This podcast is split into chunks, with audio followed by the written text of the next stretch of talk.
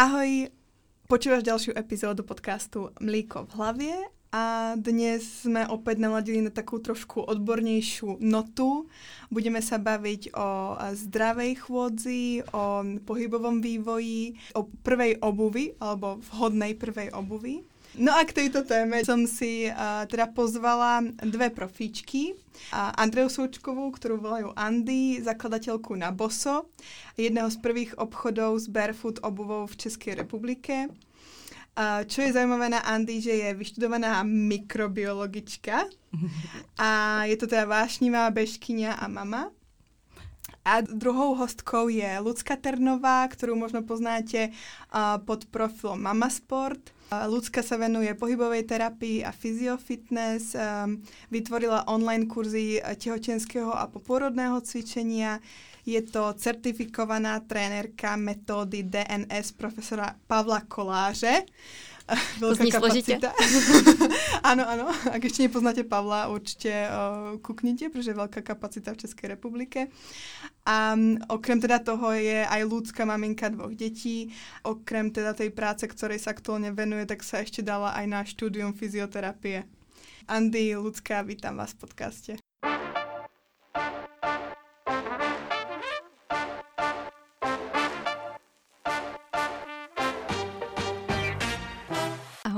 Ahoj, my děkujeme, že můžeme být dneska tady. Já tiež ďakujem. Ja na rovinu hovorím, že som nikdy nebola veľký fanúšik barefoot, uh, hoci mede kupujem viac alternatívne boty už od začiatku. A v podstate svoje prvé barefooty som vyskúšala, až keď mi zavolala Andy. No a teraz na ne nedám dopustiť, asi jako každý, kto začne s barefoot obuvou. Uh, takže mi přijde, že vlastně za tým, za tou transformáciou člověka alebo za tou cestou k barefoot je jako mm, tak jako silný príbeh a veľa takového nějakého uvedomenia a zistenia. A zajímalo mě, aká byla vaša cesta k barefootom. Tak uh, moje byla uh, taky zajímavá. Vlastně já jako studentka tehdy té mikrobiologie jsem měla na stáž do Kanady a začala jsem tam právě hodně běhat a hrozně mě to bavilo a bylo mi 27 a strašně mě bolely kolena. A pořád jsem si říkala, to není možné, prostě proč mě bolí ty kolena. A jako hodně jsem nad tím přemýšlela, odběhla jsem si tam první desítku, první závod, to bylo jako úžasné. A pak jsem se vrátila do Čech a napadlo mě změnit samozřejmě techniku běhu, ale i zkusit tady ty boty. A když jsem poprvé přišla, tady byla jedna prodejna jedné značky, tak jsem si vzala ty boty do ruky. Říkám, to prostě si za tři tisíce jako nekoupím, to je úplná jako, to, prostě byla jsem nevěřící Tomáš. Mm-hmm. A ta paní jenom tak mála rukou, jošek, jošek, jenom si je zkuste. No já jsem si je obula na nohu a od té doby vlastně je tam mám a bylo to jako až neskutečné.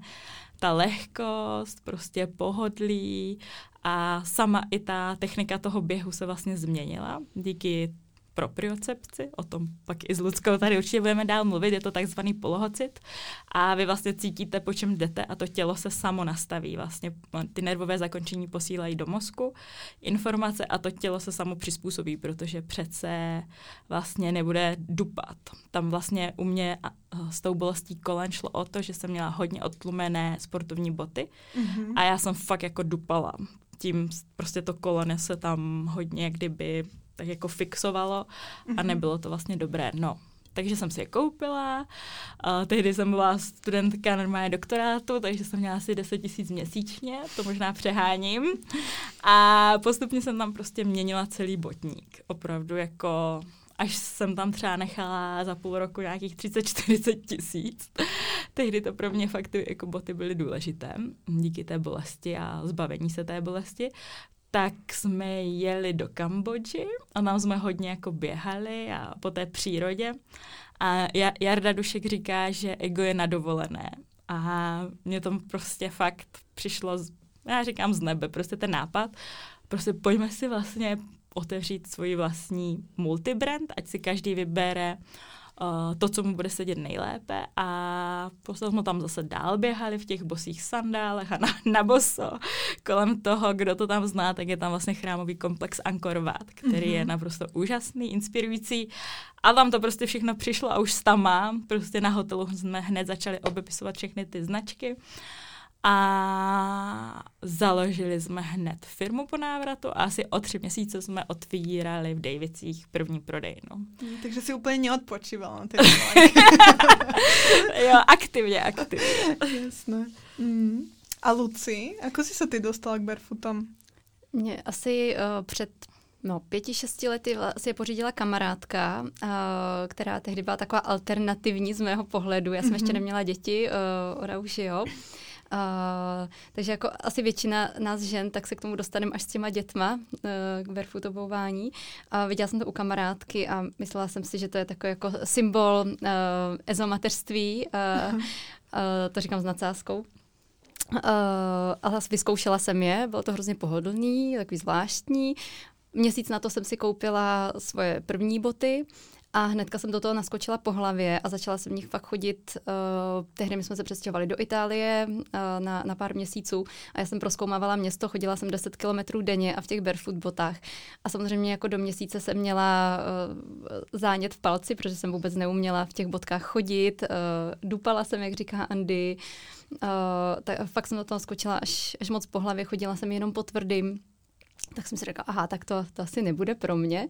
Mm-hmm. Uh, a zároveň pak se vlezla už do normálních bod a taky jsem v nich nemohla být. Tak jsem jako začala zkoumat, proč eh, se mi to stalo, proč mě na první dobrou uh, to úplně nesedlo. A tím víc jsem se tím začala zabývat, tak uh, tím větší smysl mi to dávalo. Uvědomila jsem si, že musím s tím chodidlem trošku pracovat, že ne vždycky můžete do toho takhle po hlavě naskočit. A střídavě jsem během těch let se někdy jako vrátila ke mm, té, té jako klasické obuvy a zase mi to nevyhovovalo, zase jsem se vrátila do barefootu a teď mich už jsem uh, na pořád a samozřejmě s dětma tím, jak člověk uh, vnímá tu, tu dětskou nožku, její vývoj, ještě z profesního hlediska, tak nic jiného nedává vlastně smysl. Uh-huh, uh-huh. A toto je veľmi zaujímavé, pretože uh, áno, myslím si, že pre hodně ľudí je to stále veľké EZO a uh, práve nejaké moje kamarátky, ktoré napríklad nemajú deti a s nimi som sa bavila o barefootoch, tak oni furt majú takú tú predstavu, že sú to uh, tie vykrojené boty, jak tam máš vidieť prsty. Vybrám five fingers. Uh-huh. No, no, no, no, no, že vlastne len toto sú barefooty. Ale práve ja sama som tiež bola veľmi prekvapená, že už ako ten výber je, je neskutočný a dá sa tam, dajú sa tam nájsť boty, ktoré sú skutočne ako pekné aj na tej nohe. Ale k tomu tvojmu zánetu palcu ešte som sa chcela opýtať, pretože môj muž vlastne tiež prešiel na barefoot asi mesiac po mne a začal mi hlásiť, že ho bolí peta. Mm-hmm. A práve možno mnoho ľudí sa, sa stretne s tým, že začne ich niečo bolieť pri uh, nosení barefoot, či už to je uh, prst, alebo peta, alebo niečo iné, um, tak to možno vzdajú. A čím to, čím to vlastně je, že se takýto problém vyskytne? Je to skutečně tím, že barefoot nie jsou pre nich, alebo... Uh, no já musím říct, že taky na začátku samozřejmě jsem cítila všechny možné svaly. U mě to bylo hodně lítko a fakt jako jak kdybych denně uběhla třeba půl maraton. Jo. Fakt to byly, ale to byly jako svalové bolesti, takže jsem, jsem, jsem nějak nespomalovala nebo, nebo to a každý má něco, ale hodně to teda chce myslet na tu chůzi, no. Jako obecně z začátku zpomalit, myslet prostě takové vědomně, eh, jak chodíme a nedupat, dělat prostě menší krůčky, vyšší, jak kdyby kadence se říká, eh, nepospíchat a, a klidně jako ze začátku opravdu střídat. Jako vzít si jednou barefooty, po druhý normální boty a prostě takhle postupně, jak kdyby na to přejít. No. U mě to bylo tím, že permanentně spěchám. Já celý život chodím rychle. jako malá jsem vlála za mojí mámou, takže jsem se naučila chodit rychle a, a takže tím pospícháním. Uh-huh. A a třeba můj taťka začal v téměř 75 letech eh, chodit v barefootech, úplně nadšený a tím, že už je to starší člověk, chodí pomalu, tak tam nebyl vůbec žádný problém. Jenom cítí jako lítkové svaly, cítil svaly na holení, ale žádné bolesti, žádné potíže a myslím si, že to hodně dané tím, že, že chodí pomalu. Uh-huh, že tam nebyl ten spěch, to dupání přes tu patu. Uh-huh. Takže dá se to upravit nějakým jako sústredením sa na tú chôdzu a zvykom, alebo je potřeba vyhľadať odborníka, keď nějaký takýto problém nastane? Pokud tam ten problém nastane, tak bych toho odborníka vyhledala, anebo minimálně se poradila třeba na prodejně eh, v Nabosu, tak jsou eh, vyškolení prodavači, kteří s tímhletím eh, určitě umí poradit. Mm-hmm. Mnohdy fakt stačí trošinku jenom zpomalit a, a tu chůzi si uvědomit. Jo, a někdy stačí jako i tu bolest trošku jako, nesmí to jít samozřejmě, nesmí to být nějaká pichlavá bolest, to být nějaká opravdu nepříjemná, ale někdy je to fakt jako taká ta bolest, uh, uh, která se dá uh, představit, jak když prostě makáte ve fitku, že jo, po, po po půl roce a pak mm-hmm. si mhm. prostě skoro nesednete na záchod. tak někdy je to i tenhle případ, že občas se to prostě musí trochu překonat, jako klidně týden, dva, samozřejmě kdyby to pokračovalo díl, tak ne. A pak to prostě samo, ono se to posílí a samo to prostě přestane. Já bych no. řekla, že klidně i do měsíce ty bolesti mm, můžou mm. být, protože eh, jakoby se mění trošinku nastavení těch šlach v kotníku, nebo nejen v kotníku, ale v celém těle. Byli jsme zvyklí, že chodíme v nějakém náklonu třeba pět eh, stupňů dopředu díky Eh, tomu dropu. Některé ženy chodí na vysokých podpatkách, takže tam ten náklon byl daleko větší, takže eh, ten kotník se kompletně eh, jako mění, zvyká si, představuje se. Poďme sa trochu pobaviť o tom, aký má obuv vplyv na fyzické zdravie jedinca. Čo to vlastne je tá zdravá chôdza? Ako by sme mali správne chodiť? Tak uh, samozřejmě uh, nejlepší, bavili jsme se tady o tom dropu, to je rozdíl vlastně mezi špičkou a patou, je to to tlumení té boty, tak opravdu nejzdravější je mít uh, pod sebou rovinu, a takže ani podpatky, ani žádné. Vlastně ten drop je trochu takový podpatek. Mm-hmm. Uh, a samozřejmě prostě... Jak jako platforma. No, být jak kdyby zpřímený a prostě dělat menší krůčky a nedopadat na patu, ani prostě na špičku. Nejlepší je jako na celou nohu. Mm-hmm. A ještě se hodně říká, že bychom měli zapojit prsty, že třeba náš palec na noze uh, nese 50% našeho těla a že by se jako od něj člověk měl odrazit, jako začít ho jako opravdu používat.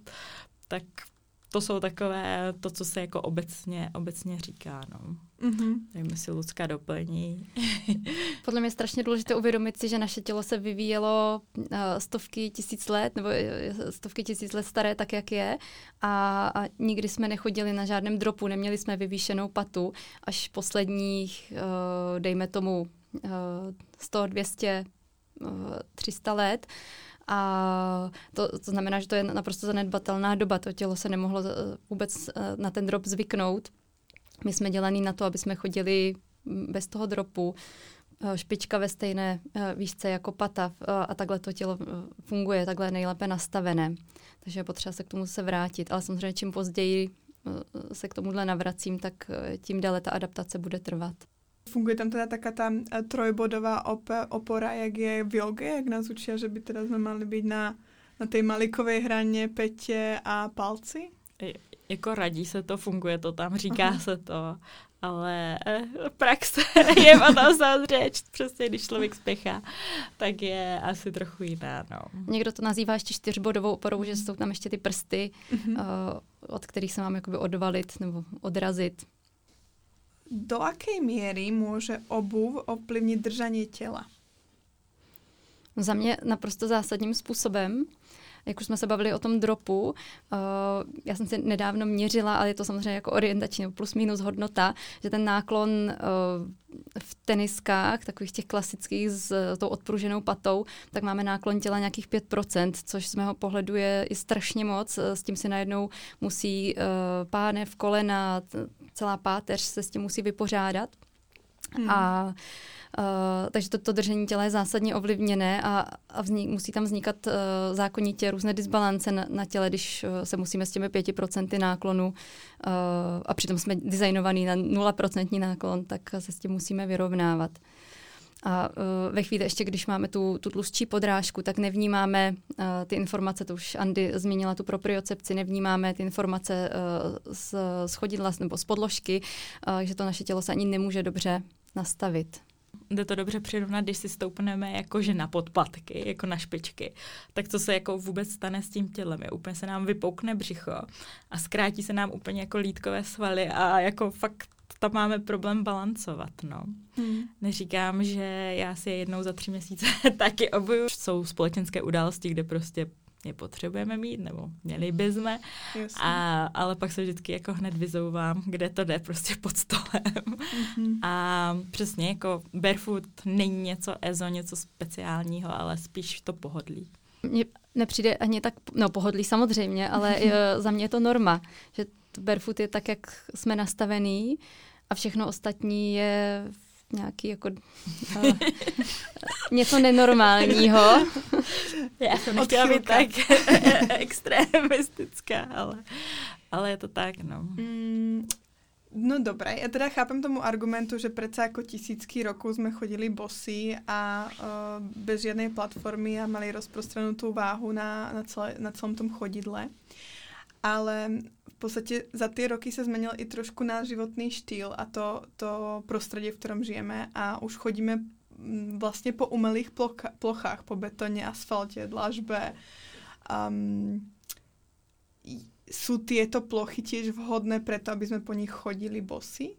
Vždycky se směju tady, když právě uh, všichni to víme, všichni to jsme tlačili kočár tady v Praze mm-hmm. a opravdu fakt nechodíme po rovné ploše kod Praha. Včera jsem šla starým městem s kočárkem a tam je tolik nerovností, kort v těchto botech to nádherně cítíte, fakt samé, že už jenom ty kostičky, potom o, ty patníky a furt prostě tam něco jako bylo. Mm-hmm. I děti, nebo aspoň moje dítě uh, u nás to neustále vyhledává. Prostě chodí po patníku, chodí na něčem, co je nerovné. Oni to jako prostě mají v sobě a vyhledávají to. Takže fakt tady nemáme jenom asfalt a, a, a když teda bychom ho měli, tak proto máme klenbu, která všechno, nebo měla by od správná klenba, která je zdravá, by měla prostě odpružit a tlumit vlastně ty nárazy.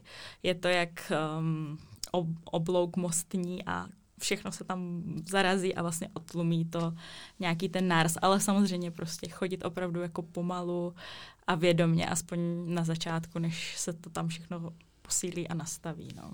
Máme klenbu, máme kotník, koleno, máme kyčle a bederní páteř. Máme celou páteř, která má to esovité zakřivení právě proto, aby tlumila nárazy.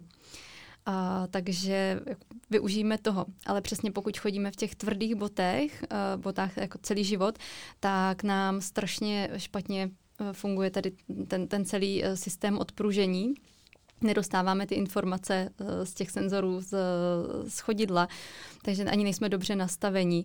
Ale ve chvíli, kdy to, to dobré nastavení a vnímání chodidel už máme, tak nám žádný povrch nemůže dělat potíže. Samozřejmě pokud uh, poběžím přes paty uh, po nákupním centru a budu takhle běhat hodinu, tak uh, nám to neprospěje, ale pokud to tělo začnu vnímat, tak si uvědomím, že to, mm, tenhle styl chůze uh, mi neprospívá a, a ve chvíli, kdy začnu používat ten kloubní systém, tak uh, tam to odpružení je a ničemu to neškodí.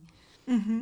Já jsem ještě, ještě si můžu uh, jednu věc k tomu teď četla v knížce jedné, to se mi hrozně líbilo, že naše tělo je jako obecně líné, když mu uh, jako dáváme podporu. Ono fakt chce pracovat samo a pokud tu podporu nemá, tak ono si vytváří samo vnitřní struktury, svaly, které mu potom pomůžou prostě ve všem ostatním. A je to tak i potom u toho vývoje dětí, kam jsem se chtěla i dostat. Uh, když prostě dítě budeme předčasně pasivně posazovat, tak mu bude trvat daleko díl, než si sedne samo. Když ho budeme postavovat, nebude mít ještě vytvořené všechny tady ty struktury, tak je to prostě špatně. Teď mě Luci i doplní, co všechno prostě v tom vývoji je, když tam je něco jak kdyby navíc, nebo tomu dítěti i pomůžeme prostě nebo chceme pomáhat, ale ono je to vlastně špatně naopak. Nebo chodítka, hej. A jo, přesně tady to Vozíčky, myslím. o které se může opřít a tlačit jich dopredu. Jo, když bych to vzala úplně od, od začátku od miminka, tak to takový to posazování uh, měsíčního miminka si na klín podobně, tak tím najednou mu ukážeme ten svět uh, víc v té, v té vertikále, takže on, on je samozřejmě zvědavější, chce do téhle pozice se dostávat, ale ještě na to nemá ty, ty svalíky úplně uh, připravené, uh, takže ono se bude všemožnými jako jinými vzorci e, do toho sedu snažit dostat, ale nedostane se tam správně, takže už jako to první to posazování na klín, tak se mu snažíme vyhýbat. A potom samozřejmě, jak Andy zmiňovala, tak to bodění za ručičky a, nebo používání chodítek, tak uh, ty, ty svalíky a hlavně klouby na to ještě nejsou připravené. Ty svaly se zadaptují tím, že uh, se posílí, spevní se, ale uh, nemáme ještě vytvarované ty klouby. Uh, a, ty svalíky tím, jak budou tahat za ty nepřipravené klouby, nepřipravené kosti, tak je budou vlastně deformovat. Takže určitě jako dát, dát tomu dítěti um, co nejvíc jako přirozené volnosti a, a přirozen, preferovat přirozený vývoj, nepostrčovat, nepostrkávat dopředu. A čo napríklad také tie problémy ako vtáčanie nožičiek dovnútra alebo dovon, um, ploché nohy, a z čeho vznikajú takéto problémy? Je to právě z toho vývoje, alebo je to geneticky dané? Jako genetika jako jednoznačně tam, eh, tam hraje roli. Většinou, eh, když je menší, nebo vazivo, když je laxnější, mm, to dítě má sklony k hypermobilitě, nebo už rodiče třeba měli a to dítě to podědí, tak tam eh, pak ty sklony k ty ploší nožce jsou, nebo k nějakým jako dalším vývojovým potížím. Uh, teď jsem ztratila niť. Jak to vzniká vlastně, čo s tým? A ještě by mě teda zajímalo, že či to je možné uh, upravit právě tou chůdzou, tou obuvou. Takhle, plochá noha. Ta, strašně málo lidí má plochou nohou. Se říká, že je to snad asi 0,% uh, populace. Uh, ta plochá noha se dá určitě vycvičit. Někdy se ta plochá noha zaměňuje s těmi mm. valgozními mm. kotníky mm. nebo, nebo patami, protože ta patní kost, eh, třeba pokud to vazivo je hodně mm, laxní povolené, tak ta patička se vtáčí potom směrem dovnitř, eh, dělá to ten efekt těch valgozních kotníků a, a pak to vypadá, že i ta, ta nožička je potom plochá, ale potom, když se vycvičíte správné svaly, které, děl, které dělají oporu klenbě a právě té patní kosti, tak eh, to plochonoží zmizí. Ale uh, spousta, um, můžeme spoustu nožiček si obtisknout a, a můžeme mít dojem, že jsou ploché, ale je daleko důležitější, že je tam funkce, že jsou funkční. My se můžeme dívat na na, děti, když se postavíme do řady, tak řekneme, že 90% z nich má plochou nohu, a, ale pak když je dáme do podřepu, do výskoku, eh, do výpadu, tak najednou vidíme, když se hrajou, že tam ty klenby a kotníky eh, krásně pracují, že ta, i ta patní kost se srovná. Takže je potřeba hodnotit tohle a ne se na děti dívat jenom jako sterilně ve stoji. Tam tam toho moc neuvidíme, nebo naopak tam toho uvidíme víc, než bychom chtěli. A jinak eh, jako jistá míra toho plochonoží je úplně normální do jakého 6. 7. roku života. I ta valgozní patička, eh, eh, jak, které, který zdroj to uvádí, jako mezi třetím a pátým rokem by se měla jako spontánně vycvičit. Mm-hmm. Ale většinou jsou ty problémy třeba v bříšku, že? Nebo jako, že slabé. V tom trupu. Mm, jako jo, to tam samozřejmě no, taky hraje často roli. Často to vidíme u dětí s diastázou, ale není to jako pravidlo. Mm-hmm. No a všech, všetky tyto problémy ma teda privádzajú k otázke, že či je barefoot vhodný pre každého. Keď je tam nejaká takáto odchylka, rieši sa to s fyzioterapeutom, Um, my sme napríklad uh, s Medou, keď sme išli kúpať prvé boty, tak ona, ona práve chodila tak, že mala tie nohy akoby spadnuté dovnútra, že stála na tej uh, vnútornej hrane chodidla a fyzioterapeutka nám doporučila kúpiť boty, ktoré majú mekú podrážku, ale zároveň pevnú petu. Je pevná peta naozaj niečo dôležité, alebo sú deti, ktoré by potrebovali aj napríklad nie, že mekú podrážku, ale práve podrážku s klembou? Uh, ne, já bych to možná zla úplně od začátku teda od těch dětí, jestli můžu, mm-hmm. a pak se k tomu jako dostaneme. Tak uh, kdy vlastně pořídit první botičky? To je jako takový, protože mnoho maminek dítě se prostě postaví a už jsou u nás a chtějí první botičky a jsou pak hodně zklamané, že my jim je nechceme prodat. A prostě většině čtu recenze, že prostě jsme jim nechtěli prodat boty a jsme obchod s botama. Prostě ale teda obchodník. my opravdu doporučujeme, jak kdyby uh, první samozřejmě, uh, fakt doporučujeme, aby to dítě bylo co nejvíc na boso, v ponožkách, které prostě nejsou úzké, uh, nějak ho netlačí. To samé úplně u miminek na začátku jako dupačky nebo tohle, aby to prostě nebylo úzké a neomezovalo ho to. Prostě to dítě se chce pohybovat, chce mít volnost. I ta nožička by měla být volná. A uh, OK, někdo má prostě bydlí v kamenném baráku, to chápu, má tam zimu, takže chce ho ochránit před zimou to dítě, tak tam máme variantu, to jsou vlastně uh, kožené capáčky, to je jenom prostě milimetrová kůže z vrchu i ze spodu a prostě chrání jenom proti chladu. Po případě, když je potom vemete ven, tak samozřejmě proti tomu, aby si propíchlo a prostě, aby se nějak poranilo to dítě. Mm-hmm. A až samo opravdu jako samo v prostoru, vevnitř i venku chodí dva až tři měsíce se říká, tak opravdu potom teprve pořizujeme ty první botičky, my někdy říkáme i privolkry, které jsou absolutně taky flexibilní, měkké, podrážka je tam opravdu co nejtenčí, co jde, milimetrová, taky jde s ní hýbat do, každé, do každého směru. Uh, jsou lehké ty botičky, aby to dítě zase netahalo. A fakt je to opravdu tak, jak kdyby bylo prostě na bosono. Jenom ho vlastně ta bodka chrání. Tohle je proto úplně jako zdravé dítě, protože každé, nebo 99,9% dětí se rodí se zdravou nožkou. Samozřejmě jsou nějaké prostě případy, kdy to tak není, ale to je opravdu výjimka. A Potom teda, když je nějaká, jak ty si říkala, zrovna váš případ, tak přesně tam bych se vždycky poradila, prostě já jsem vždycky pro prevenci a poradit se prostě s odborníkem, co on doporučí. A přesně, pokud už jsou tam nějaké, že padají ty nožičky nebo zase vnitřní hrana, tak tam ten opatek může být. Může to být kotníčková, no, i kdyby botička přesně s flexibilní podrážkou, tam prostě se toho dá vymyslet. Ale jestli uh, takhle prvochodec uh, potřebuje tu, jak se říká, podporu, nebo ty si říkala nějaké slovo. Klembu? Um, no, ty si říkala botičky s podporou klenby, asi si říkala. tak to určitě nepotřebuje ani Aha. žádný, ani kdyby tam bylo cokoliv, protože ta klenba se teprve vystavuje. Uh-huh. Ona, vlastně tam je ten tukový polštářek, že jo? A a tam ty botičky opravdu musí být, tak jak jsem je popsala prostě na začátku. No. Ne, normální tu klenbu nemít přesně tady přesně, v, no. v tomhle věku, nebo až vlastně do toho školního věku pomalu. Ta, ta klenba se tvoří postupně, uh, takže jí tam spát nějakou podporu a ještě tlačit do toho tukového polštářku, který, který uh, ten roční nebo i, i to dvouroční dítě ještě má, tak pro to děťátko je strašně nepříjemné. A jakmile je tam ta, ta, ta kle, ne, ne klenba, ta, to chodidlo toho malého děťátka, tak zaznamená ten tlak uh, té umělé klenby z botičky, tak už zač- se, se začne chovat jinak. Celé to tělo, to nastavení se mu začne uh, měnit a my mu zasahujeme do toho přirozeného vývoje. Mm-hmm. Takže fakt tu nožičku nechat. A za mě teda s čím už se zase tak nesetkávám. V naší generaci to byla norma mm, dát eh, šestiměsíčnímu dítěti eh, nebo osmiměsíčnímu, co, co leze po čtyřech, tak dát bačkůrky.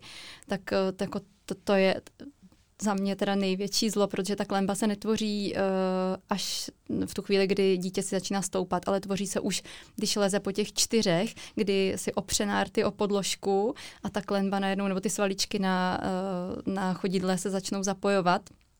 Uh, a můžete si zkusit sami vzít si pevnou botu a snažit se lézt po čtyřech versus nevzít si nic a nechat ten nárt volně uh, ležet na podložce, takže hlavně nedávat uh, nic, nic, nic pevného jako už, už tě, ani těm miminkům. Mňa k tejto otázke totiž priviedlo, priviedli vlastne zdravotnícke potreby. Tam, keď idete, tak máte vlastne všetky boty, majú to klenutie a e, človek nadobudne pocit, že vlastne to je tá zdravá obu. Že to je, nie je že zdravotnícka, ale že zdravá, berú to tak, že to je vlastne pre širokú populáciu. Tak e, Proč se vůbec také topánky predávají v zdravotných potřebách? To je dobrá otázka. No. Potom je to nějaký pozůstalek, pozůstatek komunismu nebo nevím čeho, protože mě to teda hlava nebere. Takhle, naopak, že i ty zdravotní obuvy teď už ubývají a opravdu i dřív jako obuvy, které byly normální, teď přibírají do sortimentu, jak kdyby barefoot obuv, že mají to mm-hmm. i to. Mhm. Každý mm-hmm. si může vybrat prostě, co chce.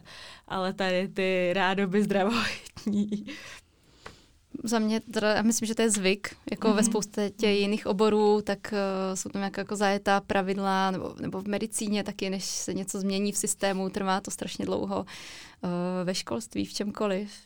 Mm-hmm. Takže tady taky jedeme něco, co jsme si mysleli, dřív jsme třeba neměli informace, možnosti a furt jedeme v těch zajetých kolejích, ale uh, postupně se to doufám bude měnit. Mě spíš fascinuje, jak jako v České republice je ten boom barefootu a ještě v Praze, jako to úplně enormní, nebo v těch větších městech. A, a v zahraničí to m, mm, tolik nevidím, nebo mi říkají klientky, co mám třeba ze zahraničí, co s nimi uh, pracuji online, tak uh, říkají, že jako v Německu ještě třeba jak tak, uh, nějaká ta vlna tam začíná, ale um, Holandsko vůbec, Británie, Aha, že zrovna Nula. do Česka to takto přišlo, no, že? Jo, Česká republika je jako v, v, na, když to přepočteme na, ob, na obyvatele, tak fakt jako barefootovou velmocí, no. Hmm. Ale jako ono to možná s tím EZO trochu má, protože fakt tady je to srdce Evropy a ta energie je tady dobrá a my jako lidi to tady prostě cítíme. Já jsem dokonce se dívala na nějaké eh, studie uh, americké, myslím, že to byly studie, kde právě zkoumali jako uh, dopady barefootové obuvy a tak. A tam právě hovorili o tom, že uh, v Indii chodí ľudia normálně bosí. Takže tam sice nepoznají barefoot obu, ale chodí tam bosí. tak by se možná tiež dali zaradiť jako uh, barefoot velmoc. Uh, ale zpět teda uh, k, tomu, k tomu pohybovému vývoju.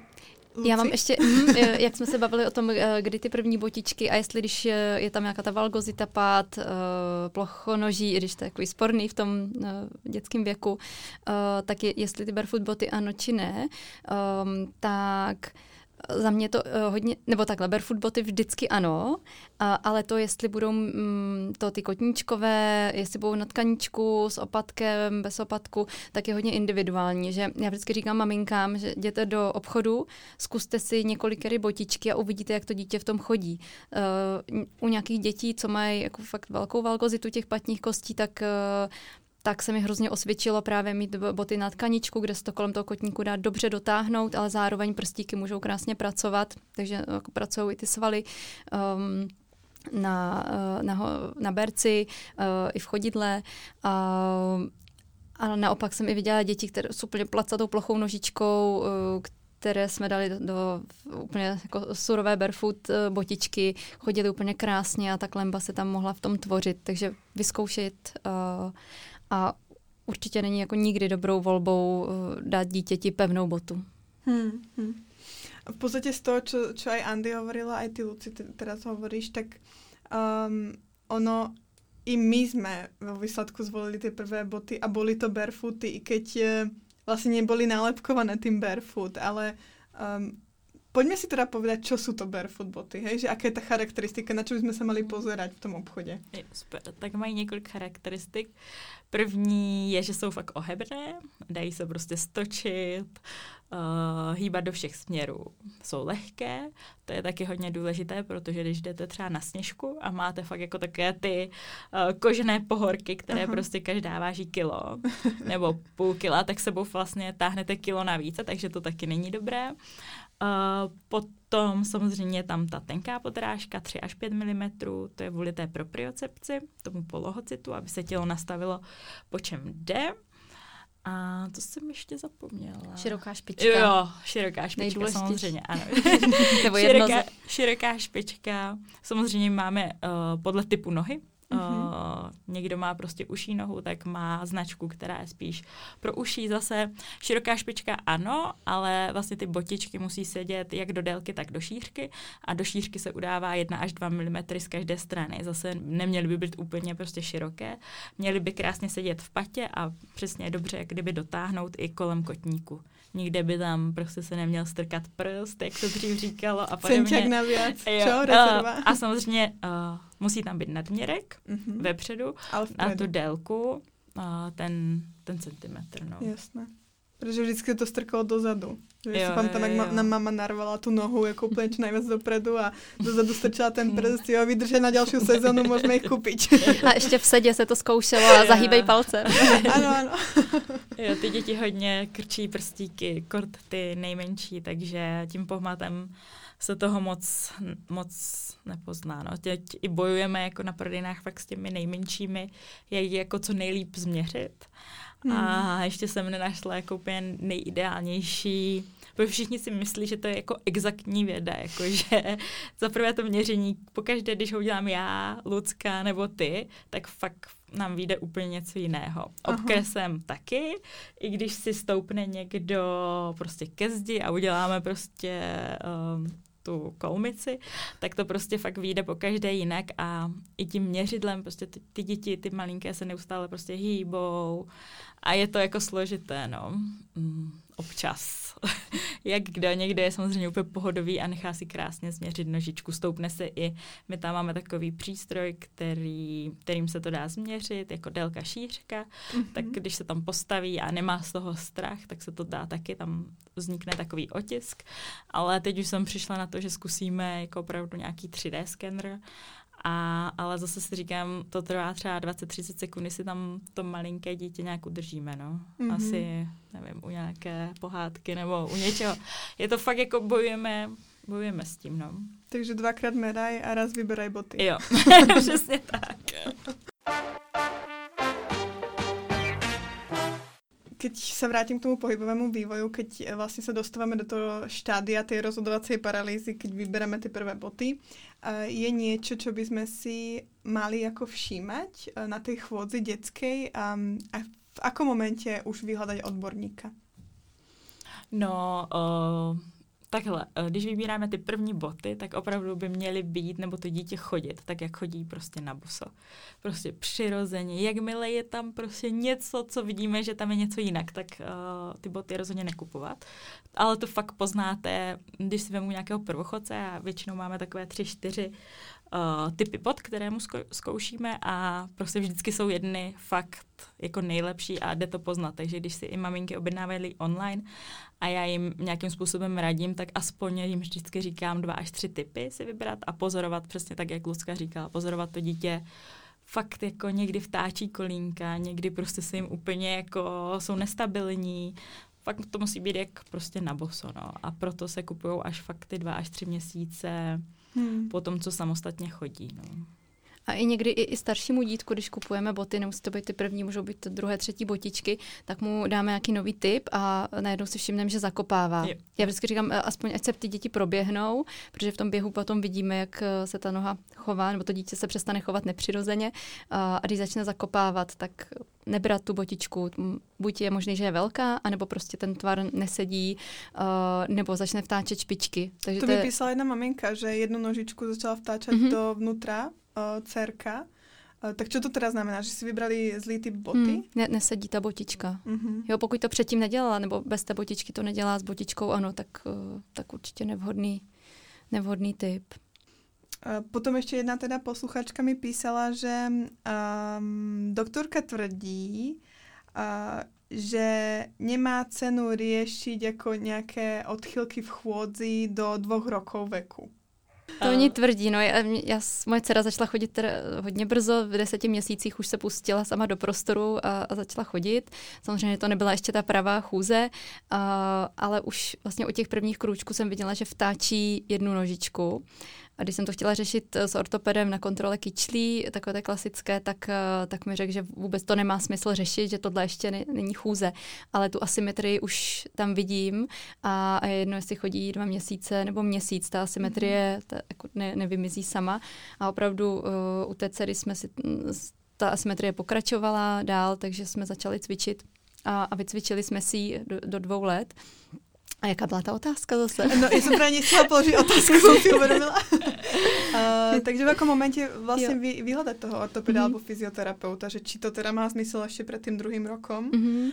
Jo, po, jo, pokud určitě. už tam vidím třeba tu, tu valgozitu patních kostí, tak je fajn se alespoň poradit, uh, nebo přesně to vtáčení obou špiček, anebo jenom jedné špičky, nebo naopak extrémní vytáčení uh, špiček ven, uh, tak uh, není špatné minimálně se preventivně poradit uh, s fyzioterapeutem, podologem, uh, co se, uh, co pracuje s dětmi. Přesně i u miminek potom, že jo, určitě nás poslouchají i maminky s čerstvýma miminkama, tak tam potom plazení, že jo, pokud prostě je jednostrané nebo cokoliv není symetrické, tak vždycky radši prevence prostě, nebo plazení je dlouho, neleze, neposazuje se a tady to bych všechno čím dřív, tím líp, že opak se stačí třeba prostě zavojtit trochu a člověk pak v dospělosti nemusí mít problémy se zády a podobně. Často ani nezavojtit, někdy stačí jenom mamince poradit, aby nenosila dítě jenom na pravé ruce a střídala to a do hmm. měsíce ty potíže vymizí. Ještě jsem se chcela opět k tým capáčkám. Ty si ich tu spomínala, že na zimu uh, doporučuješ, keď je chladné prostředí sú tie capáčky naozaj v poriadku? Nezačnú z toho deti jako čaptať? Ne. Určitě ne, je to fakt eh, jako ponožka. Vlastně to je 2 až 3 mm kůže a jenom je to prostě pro tu ochranu té nožičky před chladem, po případě před nějakýma předmětama, co by jako mohly být i venku. A, a v zimě právě, když takhle někdo začíná chodit v zimě, Uh, tak máme takové návleky, dělá to teď už víc firm, ale je to vlastně takový sovčelový návlek a chodí vlastně v tom i po venku děti. No. Tam čím díl ta nožička jako vydrží na boso v uvozovkách nebo v, nebo v tom capáčku, tak tím zase líp pro tu propriocepci, pro to vnímání uh, těch podnětů zvenku, uh, vnímání chodidel, vnímání kotníků a tak dále. Posílení prostě celé té dolní končetiny. No. A doma na tej dlažbe a podlahe, ktorú sme už spomínali, uh, tak typujem, že by ste tiež doporučili chodiť bosy namiesto toho, aby sme nosili babuče. Já jo, určitě. A sama jsem to teda viděla jako u svojí dcery, že ona, že, nebo měli jste to taky tak, že jako ty miminka i, že v zimě, když prostě nemáme podlahové podtopení, tak si prostě sundávala sama ponožky a chtěla být opravdu jako na boso. Pořád prostě jako vůbec si nedovedu představit prostě bač, bačkorek. Moje děti nebo... taky obě. Hned, no. když přijdem domů, tak sundávají ponožky mm-hmm. a, a chtějí být na boso. A i když měli studené nožky, tak v životě se nestalo, že by rozhodně od studených nožek neměli rýmu. Jo, to je taky takový, like, jak se tomu říká? Mýtus. Mýtus, ano, že prostě, když máte studené nohy, že vám je zima, ono to tak není, že to centrum uh, je úplně někde jinde, je to tady na, na zátelku, většinou se sahá nebo miminkám mm-hmm. taky, že jo, ale rozhodně to není jako odnošek, no. Mm. To většinou ty babičky vždycky přijde na návštěvu. Ježíš Maria, ona je bosa, ona má studené nohy. My jsme těž nechávali od miminka a všetci chodíme jako doma bosy. Ale jako poznám lidi, kteří jsou jací zimobriví a fakt uh, mají ponožky například i na spaně. Hej. Mm-hmm. Ale ty ponožky jsou teda těž důležité. Existuje něco jako barefoot ponožky? Určitě, teď už se hodně firm uh, začíná vyrábět a jde jenom o to, aby byly prostě dostatečně široké v těch, té prstní části a třeba i ta gumička u těch miminek, aby prostě nebyla moc utažená okolo kotníčku. Uh, prostě, aby to bylo jenom takové volné, příjemné, nic, co by někde utlačovalo. No. Mm-hmm. Mě už ta moje noha v barefoot botkách tak spohodlnila, že mi začínají vadit ponožky. Začala jsem v tom chodit na boso a úplně si libuju, jak hýbu těma prstíčkama. A, a i při chůzi kolikrát si řeknu, že ten palec se mi tak hezky hejbe a, a mám z toho hroznou radost. Mm, a jaký nejlepší materiál topánok? No, to asi pro každého úplně uh, je jiný, že jo? Někdo samozřejmě třeba je vegan a prostě nemůže mít kůži uh, nikde, ani na botách, takže pro toho samozřejmě bude něco přírodního, jako je len, bavlna, ale to jsou potom materiály, které samozřejmě jsou, teď se dívám, jak venku prší, které uh, nasáknou vodu a nejsou vodě odpudivé. Uh, pro někoho to zase bude kůže, nějaká měkká, která prostě i dýchá, i prostě vypadá dobře, ta bota pořád drží hezký tvar. Pro někoho tkanina a pro někoho některé maminky chtějí opravdu vodě odolné boty, takže s membránou, ale když je tam ta další vrstva, ta membrána, tak ty botky už jsou potom tvrdší, s tím je potřeba počítat. No, pro někoho to bude gumák. Každý... Každopádně ten výběr je široký. Jo, výběr je široký určitě. A teď teda, jestli můžu zmínit takové vychytávky, tak um, už se vyrábí i uh, ty materiály, které jsou potom z vrchní části, někdy i podrážka, třeba z recyklovaných pet lahví, nebo z kávových slupek, nebo z ananasových slupek, opravdu jako ten výběr teď jde strašně dopředu i z řas. Někdo čistí řeky, kde jsou řasy, ty řasy vybere, z toho se vyrobí. O, trošku to vypadá jako plast, ale je to z těch řas a jsou čisté toky a my z toho máme boty. wow. jsou nějaké nevýhody barefoot obuvy? Jako jediná skupina, pro koho není vhodná, jsou opravdu jako silný diabetici, kdy... Diabetici. Tam je problém jako s nervovým hmm. systémem, že oni mají, uh, špatně vnímají ty chodidla a když se jim tam udělá nějaká uh, oděrka třeba, uh, oni necítí, uh, tak se jim to strašně špatně hojí. Uh, může to jako vyústit až jako v nějaké Amputaci těžké záněty, vředy, nekrozy až jako v extrému.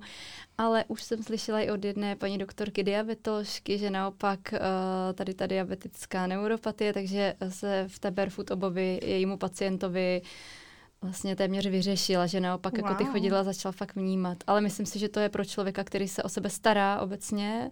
OK, ten diabetes uh, jim trpí, ale, ale uh, jako je nějak kompenzovaný, ať už lékama, dietou uh, a zároveň jako i o ty nožky se umí starat, to znamená, jako dívá se na ně, promazává si je, v případě, že už nějaká oděrka se udělá nebo puchýřek, tak, tak se o ně jako postará, nenechá to dojít někam daleko, asi jako paušálně, to, to jako se nedoporučuje. Ale už jsem slyšela tenhle ten ojedinělý případ a měla jsem z toho vlastně radost, že, že i tady se to začíná takhle pomalu. Jo, k nám i chodili, nebo stále chodí zákazníky, co mají dítě po dětské obrně a opravdu jako silné. A říkají, že vidí, jak té holčičce to dělá dobře, že vlastně ona cítí, jako po čem jde, tím pádem se dokáže jako líp nastavit. Ona teda chodí o berlích, ale taky, jakože na ní vidí, na jím prostě tom pohybovém vzorci, na jejich chůzi, že je to lepší než klasické boty, takže, mm-hmm. ale vždycky říkáme opravdu prevence a běžte se poradit uh, k fyzioterapeutovi, na našich stránkách i máme seznam, prostě co jsme vyzkoušeli, to si myslíme, že jsou i dobří, nebo když někdo neví, kam zajít, rádi doporučíme a prevence podle mě v tomhle naše zdravotnictví má velkou výhodu, no, že nic neskazíte, když se prostě zeptáte hmm. odborníka. Jasně. Někdo si stěžuje, že mu je barefootek zima, když, uh, když je zima. Mm-hmm. Já jsem se toho taky třeba obávala. A letos jsem si pořídila své první zimní boty a naopak jsem zjistila, sice jako ta podrážka je tenká nebo tenčí, uh, ale že můžu, jak můžu hýbat prstíkama, tak se krásně jako prokrvím, tím se zahřeju. Že v té klasické pohorce, tak ty prsty jsou uh, semkruté k sobě, nemůžu s nima hýbat nebo jako omezeně.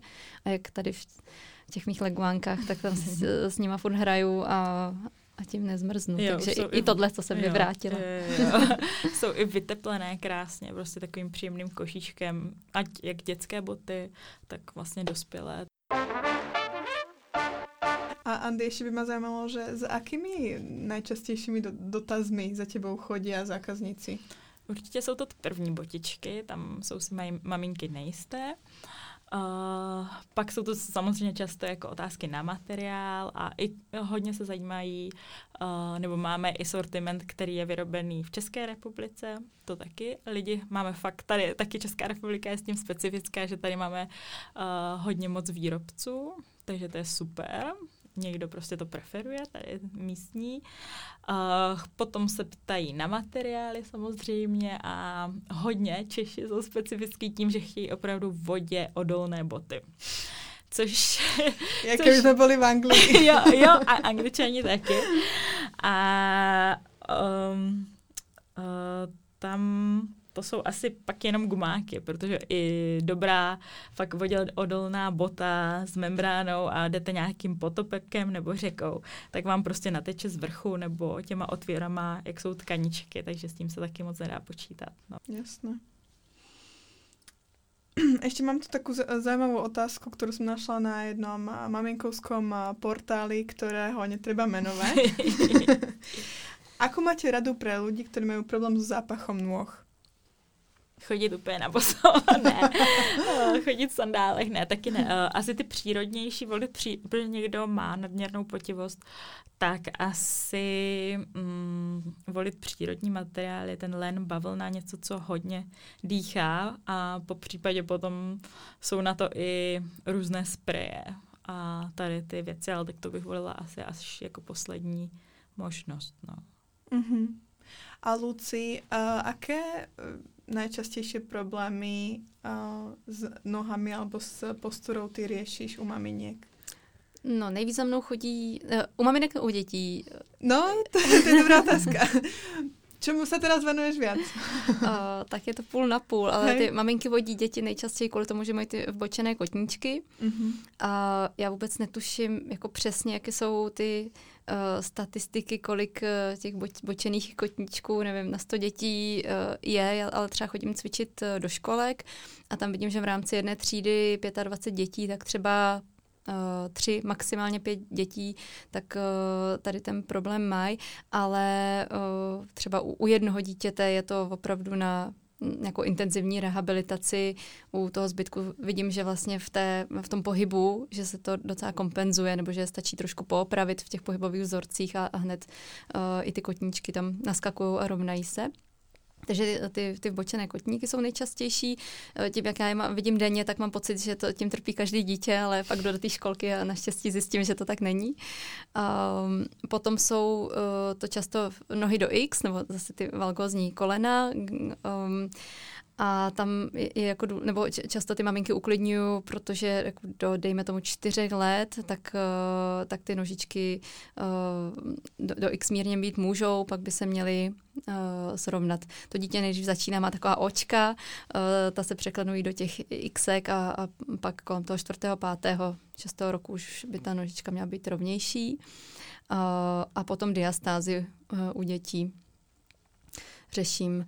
Uh, někdy je to dané zase tou hypermobilitou, laxicitou vazivá, um, Někdy je to jako vložně ten strukturální problém, někdy řešíme jako funkci, stačí to dítě začít dobře polohovat, eh, otáčet přes bok, naučit ho sedat si přes bok a ono se to vyřeší.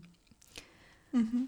A u těch maminek? A u těch, u těch maminek, já nejčastěji řeším ženy eh, těhotné a po porodu, takže tam jsou to ty poporodní uh, diastázy, pánevní dno. Jsem měla například padnutou klembu po porodě. Jo, to je taky uh, časté, protože v, těhoten, v těhotenství se nám vyplavuje hormon relaxin, který působí na vazivovou tkáň.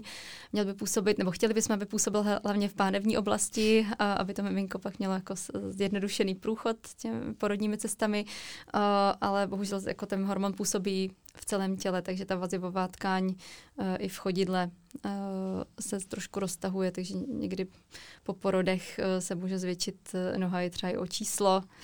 Asi hmm. i ta tíha, ne? Hmm. Jako, že... A další věci je samozřejmě to zatížení. No dámy, já vám velmi pěkně děkuji za diskusiu, blížíme se do její konce. A na závěr vás poprosím o doplnění troch věd, které robím s každou hostkou, jako to už jistě poznáte. a, takže a, dám prostor jednej, druhej. Být dobrou mamou znamená? Být spokojená sama se sebou. Lucka? Já bych to asi neřekla líp, no spokojená máma, spokojené dítě. Jsem spokojená keď? Andy? Když jsou všichni zdraví, šťastní a když můžeme sportovat a cestovat. Mm-hmm. A Lucka? Přesně, když je šťastné to moje okolí a spokojené moje děti. A nejvíc jsem vděčná za? Mm, za svoji rodinu a za zdraví a za naboso. Samozřejmě. To a Luci? Za to, že žijeme ve svobodné zemi. Můžeme se rozhodovat eh, sami za sebe a máme neskutečné možnosti. Tak děkujeme velmi pěkně. Majte krásný den, že jste nás obohatili o nové poznatky. My moc děkujeme. Děkujeme za pozvání. Nech se darí, ahojte.